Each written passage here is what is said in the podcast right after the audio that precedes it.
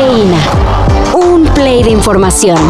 Titulares nacionales, internacionales, música, cine, deportes y ciencia en cinco minutos o menos. Cafeína.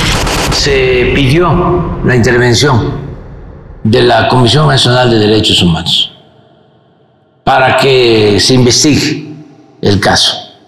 Incluso eh, las autoridades militares ya están también coadyuvando en la investigación eh, para que si resultan responsables los miembros del ejército sean castigados. Uno recibió 10 impactos, otro 12 y uno más fue asesinado de un disparo en la sien. Parecería que fue ejecutado. Con este y otros datos que dio a conocer el diario El País, es insostenible la ya de por sí ridícula versión de la Sedena sobre el ataque al grupo de jóvenes de Nuevo Laredo, que fue por reacción al estruendo que hizo al chocar la camioneta en la que viajaban. Además de datos de las autopsias, El País obtuvo el testimonio del sobreviviente del ataque, quien asegura que tras la ráfaga de disparos, escuchó que uno de sus amigos pidió ayuda. Esta no llegó. En su lugar los militares decían, mátenlo, mátenlo. Ayer se difundió que cuatro de los involucrados en el ataque fueron vinculados a proceso por el delito de desobediencia. Pero por parte de la misma justicia militar.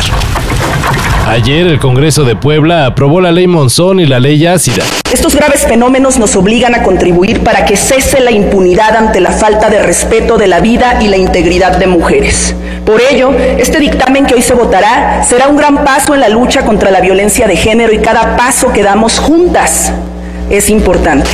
La primera para suspender el derecho de patria protesta de un padre cuando sea vinculado a proceso por feminicidio o intento de feminicidio. Y retirarla por completo de ser encontrado culpable. Con la segunda, la ley ácida, queda tipificado como tentativa de feminicidio a todo ataque cometido con ácido. Tristemente, todo esto es necesario para tratar de erradicar la violencia contra la mujer.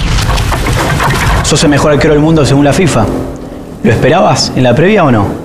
No, no, la verdad no esperaba. Yo viajé eh, hablando, eh, boliviando a Leo, le digo, nada, yo viajo. O sea, yo estaría contento que lo gane Boy y, Escalones. De último voy a comer gratis, yo.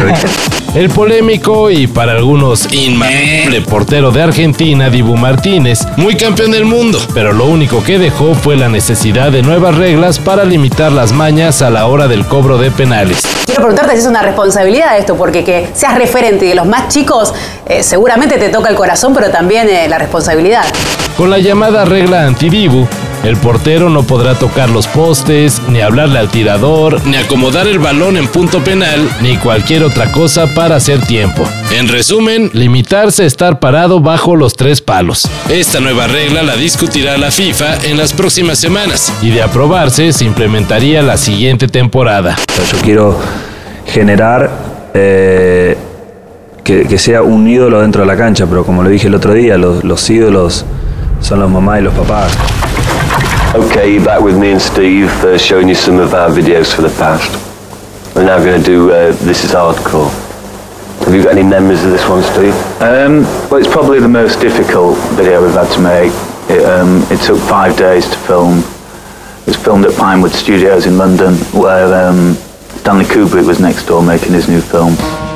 Murió Steve Mackey, bajista de Pulp. La triste noticia fue confirmada por el líder de la banda británica Jarvis Cocker. Steve hizo que las cosas sucedieran. Esperamos volvernos a encontrar algún día. Escribió en sus redes. Steve Mackey, además de pieza fundamental de Pulp, fue director y diseñador, de, sonido. además de productor de artistas como MIA, Arcade Fire y Florence and the Machine. No iba a ser parte de la gira de reunión de Pulp, pero se desconocían los motivos. Ahora se sabe que es porque se encontraba luchando contra una enfermedad. Descanse en paz.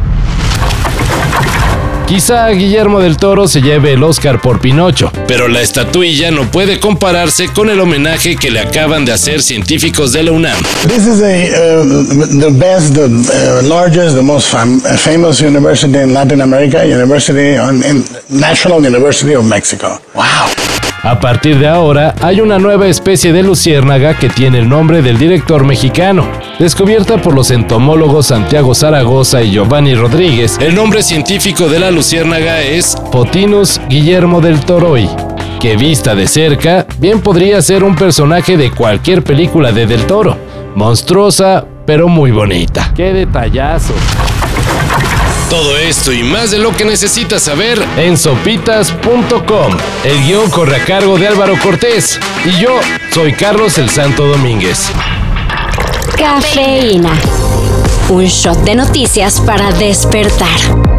Lunes a viernes por sopitas.com y donde sea que escuches podcasts.